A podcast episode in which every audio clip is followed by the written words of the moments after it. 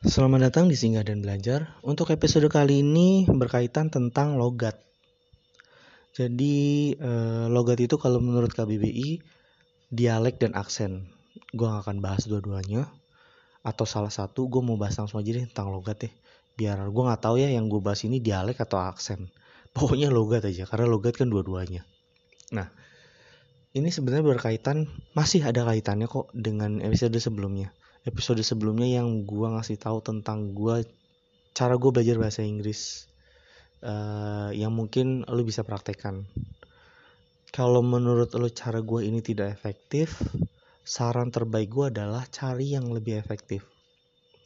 Kalau menurut lo cara yang gue share kemarin adalah bukan pembelajaran yang baik, maksudnya uh, apa namanya bukan metode belajar yang efektif, efisien, dan sempurna atau bagus, maka cari yang bagusnya. Itu sih gitu. Kenapa? Karena yang gue share kemarin adalah uh, hasil trial dan error. Gue coba cara A, gue coba cara B, gue coba cara C, C gue combine semuanya, gue coba cara D dan lain-lain sampai ketemulah cara itu yang sampai sekarang gue pakai kayak gitu. Nah terus jadi pertanyaan itu kan uh, gimana sih caranya gue bisa belajar bahasa Inggris gitu. Gue bisa ngomong bahasa Inggris. Ada lagi yang nanya nih. Gimana sih bang? Bang Adnan caranya gue bisa ngomong bahasa Inggris kayak lo yang kayak native gitu. Soalnya kalau lo ngomong bahasa Inggris itu suka kayak native gitu. Ada lo yang nanya kayak gitu ke gue walaupun gue sangat sadar sih bahasa Inggris gue sangat jauh dari uh, dari bagus gue gue ngomongnya juga masih pakai logat Indonesia. Logat Indonesia dengan ngomong bahasa Inggris. Jadi masih belum ada native native nya tapi well mungkin gue mau bahas di sini karena uh, bukan hanya bahasa tentang pertanyaan itu juga tapi juga gue cukup uh, sering beberapa kali gue ganti-ganti logat tergantung dengan orang bicaranya siapa dan kadang-kadang iseng aja gitu. Seperti yang gue sebutkan di aduh episode berapa ya? Kayak paling pertama deh di perkenalan gue kan pernah bilang ya bisa jadi nih waktu gue ngomong itu bisa aja gue pakai logat Sunda bisa aja gue pakai logat Jawa atau mau pakai bahasa Inggris atau nanti ada logat lain gitu gitu itu gitu karena tergantung siapanya. Karena gue udah cukup berkelana ke mana-mana alhamdulillah ketemu banyak orang dari berbagai daerah berbagai negara. Kayak gitu. Jadi bahkan untuk Singlish Manglish Singapura English atau Malaysia English itu uh, cukup bisa. Kayak gitu-gitu. Terus atau broken English untuk uh, atau uh, apa namanya Indian English gitu juga ada khasnya tuh orang India ngomong bahasa Inggris gitu. Itu juga bisa. Walaupun bahasa Inggris dia jauh lebih bagus daripada gua. Anyway jadi gini. Yang mau gue bahas pertama adalah gue yakin lu pasti sering banget ketemu uh, orang ngomong bahasa Inggris tapi logatnya masih logat daerah. Bukan cuma logat Indonesia tapi logat daerah logat Jawa kah, logat Sunda kah, logat Madura mungkin, logat mana lagi, Padang mungkin, Minang mungkin? Gitu. Yang paling sering gue ketemu adalah logat Jawa. Ketika lo mendengar itu, banyak pasti yang akan ketawa gitu. Tapi buat gue, itu adalah keren gitu buat gue itu adalah sebuah bentuk keberanian uh, kemajuan yang luar biasa dari orang tersebut. Keren. Menurut gue lo keren. Kalau lo ngomong bahasa Inggris walaupun uh, dan logat lo logat Jawa atau logat Indonesia menurut gue lo keren. Kenapa keren? Karena lo berani untuk berbicara dalam bahasa lain lo berani melawan rasa minder lo, rasa ketakutan lo, dan mengeluarkan kepedean lo untuk berbicara dalam bahasa lain. Makanya gue bilang keren. Ada lo ada lo uh, gue ketemu beberapa orang yang dia nggak mau ngomong bahasa Inggris di sini konteksnya bahasa Inggris orang orang ini dia nggak mau ngomong eh, nggak uh, mau ngomong bahasa Inggris banyak-banyak karena logat daerah dia masih kental kerasa gitu. Kayak aduh banget nan gue malu nih ngomong bahasa Inggris gue masih ngomong ngomongnya masih Jawa banget gitu. Jadi takut takut ngisi ngisi nih gitu. Apalagi sih kalau yang ngapak gitu ya. Sih kalau ngomong bahasa Jawa kerasa banget gitu ada yang kayak gitu. Dan bukan cuma orang Jawa aja yang uh, apa namanya ngomong kayak gitu ke gua gitu. Orang dari luar Indonesia pun sama. Ada. Nah makanya di sini uh, yang tadi gue bilang keren loh. Lo keren. Lo lo berani ngomong bahasa lain itu menurut gue udah keren jadi gue nggak akan nggak akan ketawa. Gue cuma oh nih orang ngomong bahasa ngapak ya udah lama ya. Senyum sendiri tuh oh gue udah lama nih ngomong ngapak nih. Oh kayak gini ya. Oh ini uh, Jawa mana ya? Kayak gitu. Eh bisa nih gue ngomong bahasa Jawa sama dia. Oh ini orang Sunda nih Sunda mana ya? Oh kayaknya beda ya gitu. Kayak gitu. Terus uh, yang kedua adalah gue juga akan bilang keren. Kalau lo bisa mengganti logat itu menurut gue keren banget sih.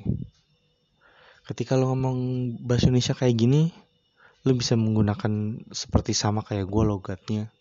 Ketika lo lagi ngobrol sama uh, keluarga lo lo bisa berubah gitu.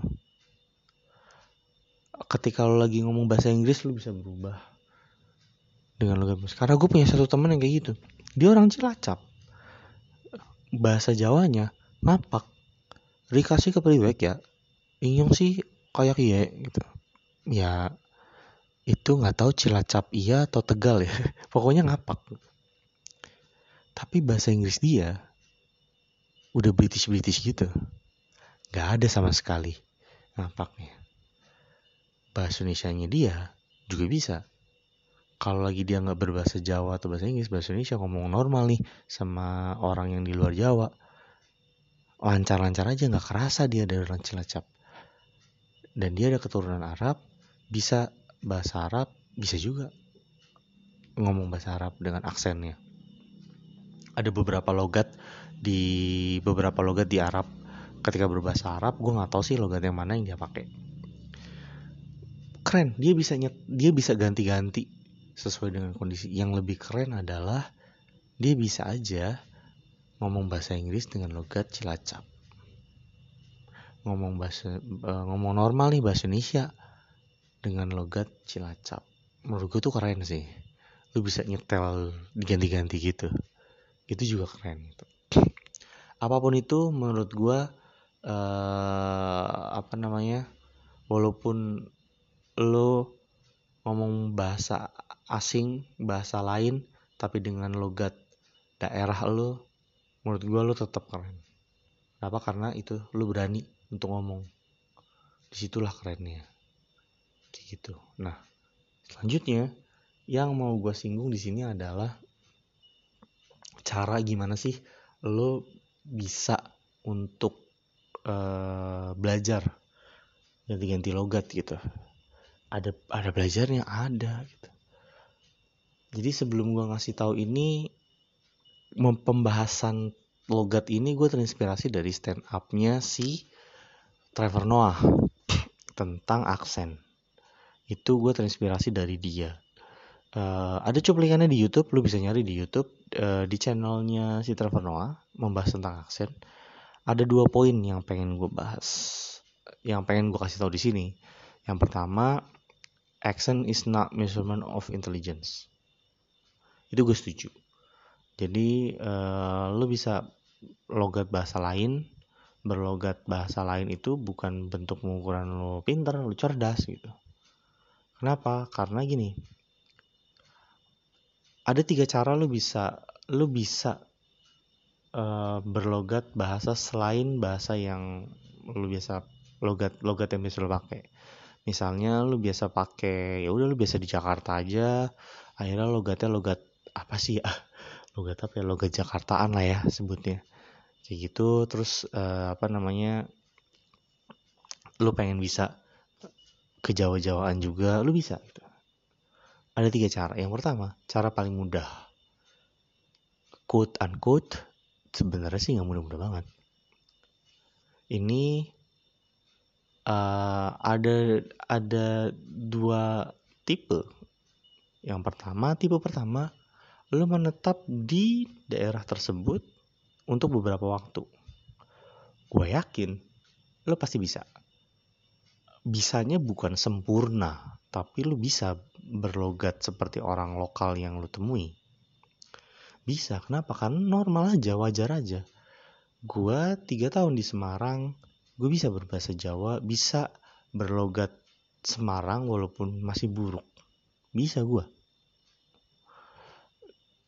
dan lu pasti nyadar gak sih uh, lu akan ketemu orang dari kalau lu di Jakarta nih di Jabodetabek lu ngomongnya kayak gini ke Jakartaan nih kita sebut aja logat ini ke Jakartaan logat biasa gini.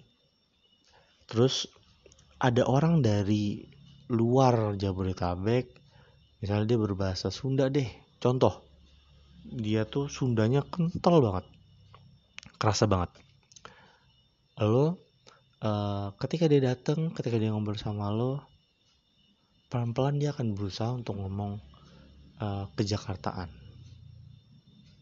lama kelamaan dia bisa padahal uh, apa namanya ya itu tadi gitu karena dia menetap untuk waktu yang lama. Makanya lama-lama bisa. Normal-normal aja gitu. Nah, itu yang pertama. Yang kedua, lo nggak harus menetap di daerah tersebut. Bisa aja lo punya temen yang logatnya beda dengan lo. Teman baik, lo sering komunikasi sama dia, interaksi sama dia. Akhirnya, uh, apa namanya, karena efek ber, lo selalu berinteraksi dengan dia, lo akan terinfluence, ter apa ya bahasa Indonesia ya? terpengaruh. Contohnya, gue ada contohnya, yaitu diri gue sendiri, pengalaman. Waktu gue di Taiwan, gue banyak banget temen dari Surabaya. Well, Jawa Timur. Surabaya, Sidoarjo, gitu-gitu. nah, karena gue sering berinteraksi dengan mereka, ya ma secara tidak langsung gue bisa uh, Jawa Timurannya mereka tuh mempengaruhi cara gue ngomong. Akhirnya gue jadi pengen bisa seperti mereka. Karena ya itu terinfluence. Akhirnya uh, apa namanya kebiasa ngomong ya yang paling populer kan ngomongnya itu kan janco. Tapi kan itu nggak baik ya. Gimana nyontain Jawa Timur ya? gue nggak bisa nih kalau suruh nyontain kayak gini harus ada orang harus ada teman prakteknya tapi kayak gitu jadi uh, apa namanya terinfluence itu adalah cara pertama ada dua tipe tipe A tipe B tergantung melakukan yang mana. Cara kedua ini juga uh, gue beberapa kali melakukan yaitu adalah mengimitasi. Baik mengimitasi temen lo mengimitasi public figure. Teman lo ini nggak harus lo berinteraksi langsung tapi misalnya teman sekantor lo nggak ber lo nggak sering interaksi sama dia tapi lo sering dengerin dia ngomong. Dengan logat yang bukan biasa lo pakai. Cara mengimitasinya adalah ya lo mempraktekkan gitu. Lo ngomong gitu lo ngomong pelan-pelan dengan gaya dia. Bukan dengan uh, gayanya ini bukan maksud gue lo mengimitasi nada intonasi dia ngomong. Gimana sih caranya gitu? Lama kelamaan lo akan mengimitasi akan sedikit mendapatkan pelan-pelan logatnya si orang ini. Cobain deh. Kenapa? Karena gue cukup sering melakukan ini gitu. Uh, gue pernah meeting dengan orang dari Sulawesi. Gue lupa dari mana. Makassar kayaknya. Atau gue lupa deh kayaknya di Makassar.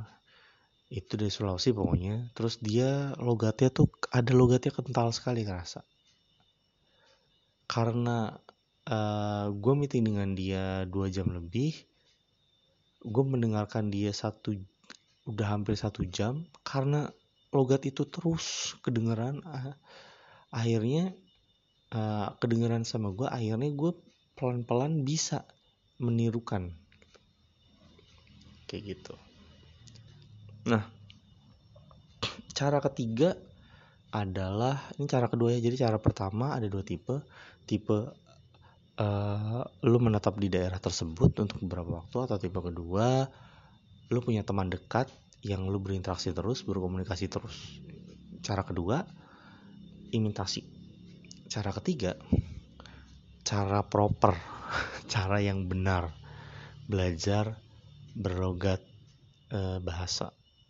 Dialek atau aksen lah. Misalnya lu mau lu pengen bisa ngomong British British itu kan banyak ya. Misalnya lu pengen bisa British uh, Irish. Mungkin lu cari di internet akan ketemu sih gue yakin sih langkah-langkah supaya bisa ngomong seperti Irish itu seperti apa. Ya mungkin pelafalannya mulutnya pilihan katanya itu akan ada teorinya dan uh, lu praktek lu latihan terus dan terus gitu. Kayak gitu jadi kalau lu mendengarkan gua ngomong bahas uh, logat lain selain ini ya mungkin Jawa ya Sunda ya Surabaya ya Medan ya Inggris ataupun Chinese. Nggak tahu sih gua kalau Chinese bisa atau enggak fun fact uh, eh sebelum fun fact tadi gue mau tadi sampai mana ya? Gue sampai muter. Oh iya.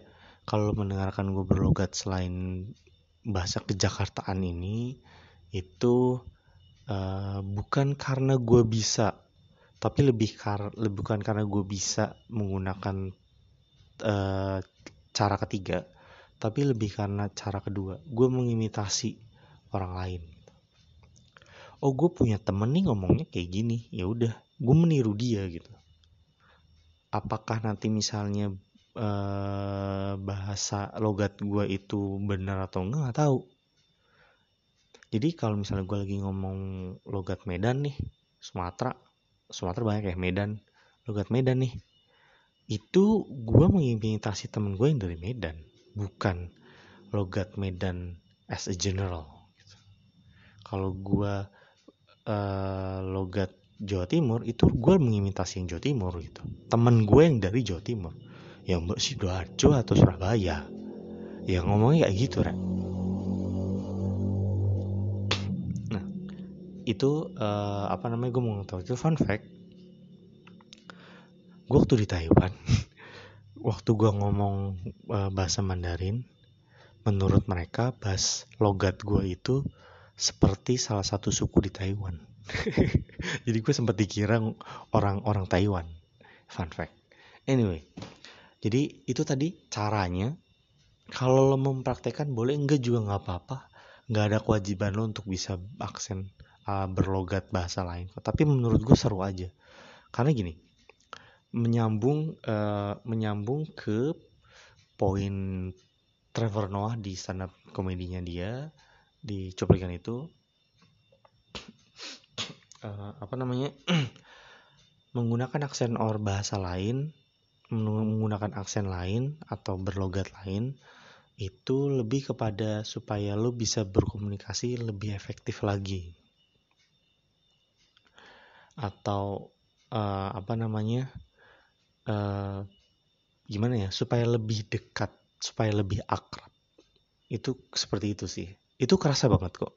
Kalau misalnya uh, lu yang dari Jakarta lu ke Jawa Jawa yang kental banget itu mungkin lu ke Brebes mungkin lu ke Jogja.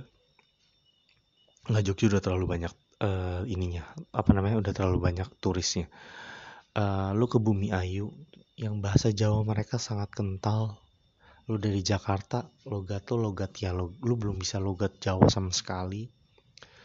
Lu mencoba logat seperti mereka akan kerasa lebih dekatnya.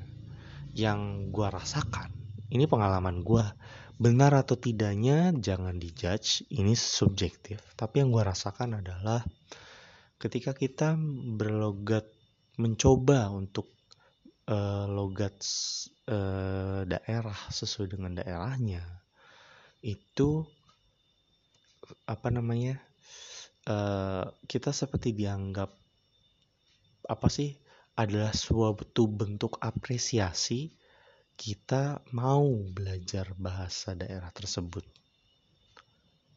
Jadinya akan lebih disambut dengan lebih hangat. Dan juga ini akan berfungsi untuk menawar. menawar barang di pasar. Atau menawar barang di mana pun lu belanja. Itu juga bisa.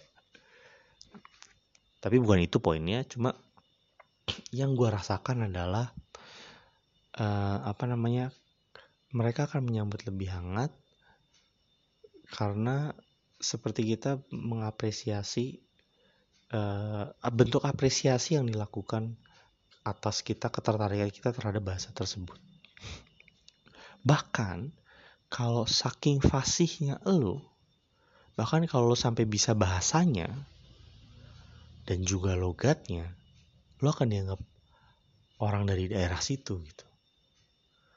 Lebih dianggap sebagai bukan pendatang tapi keluarga.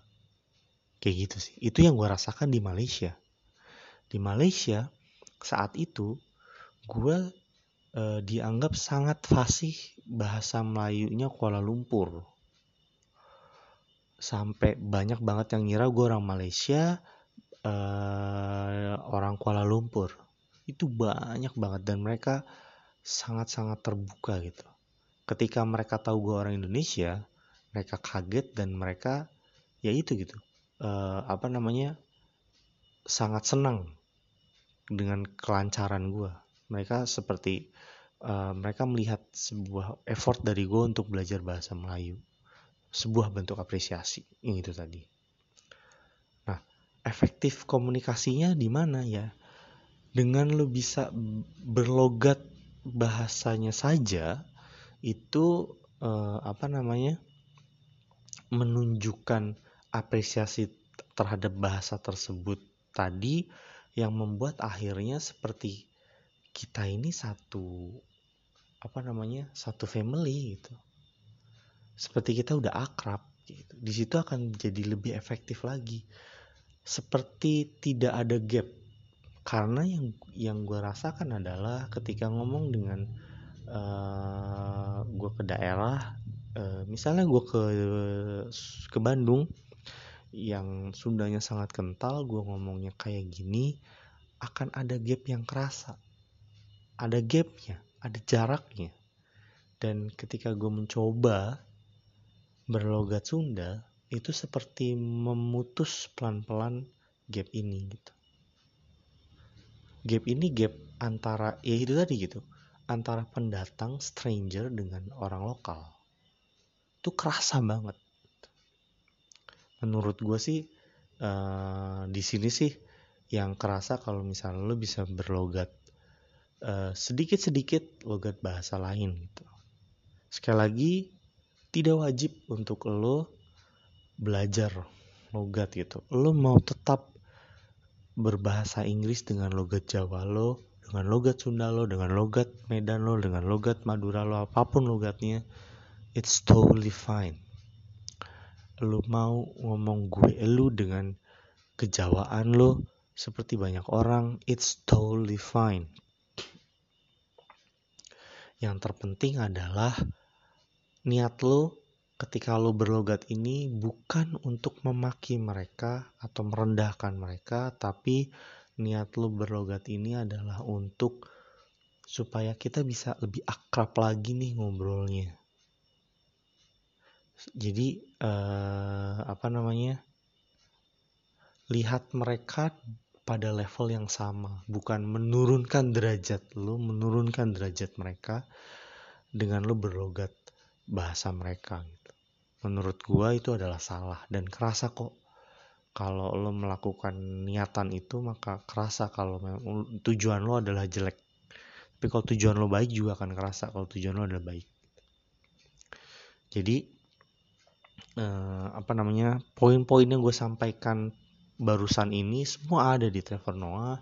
Gue pengen share itu karena itu kerasa banget di gue gue yang cukup sering gonta ganti logat beberapa kali tergantung kadang bisa kadang enggak. Tapi menurut gue uh, yaitu tadi gitu.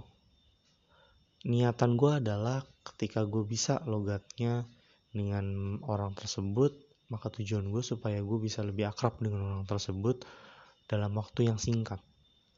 Kenapa? Karena ketika sudah akrab maka uh, udah nggak ada lagi uh, apa namanya gap yang itu tadi itu akan putus gitu. Maka bukan lagi stranger dan lokal atau orang tersebut gue bukan dianggap lagi stranger atau orang aneh orang baru oleh tersebut tapi gue dianggap sebagai teman seperti seperti udah akrab kayak gitu sih. Jadi di sini gue mau share pembelajarannya. Tadi gue ngasih beberapa tips yang kalau lo mau melakukan lo bisa.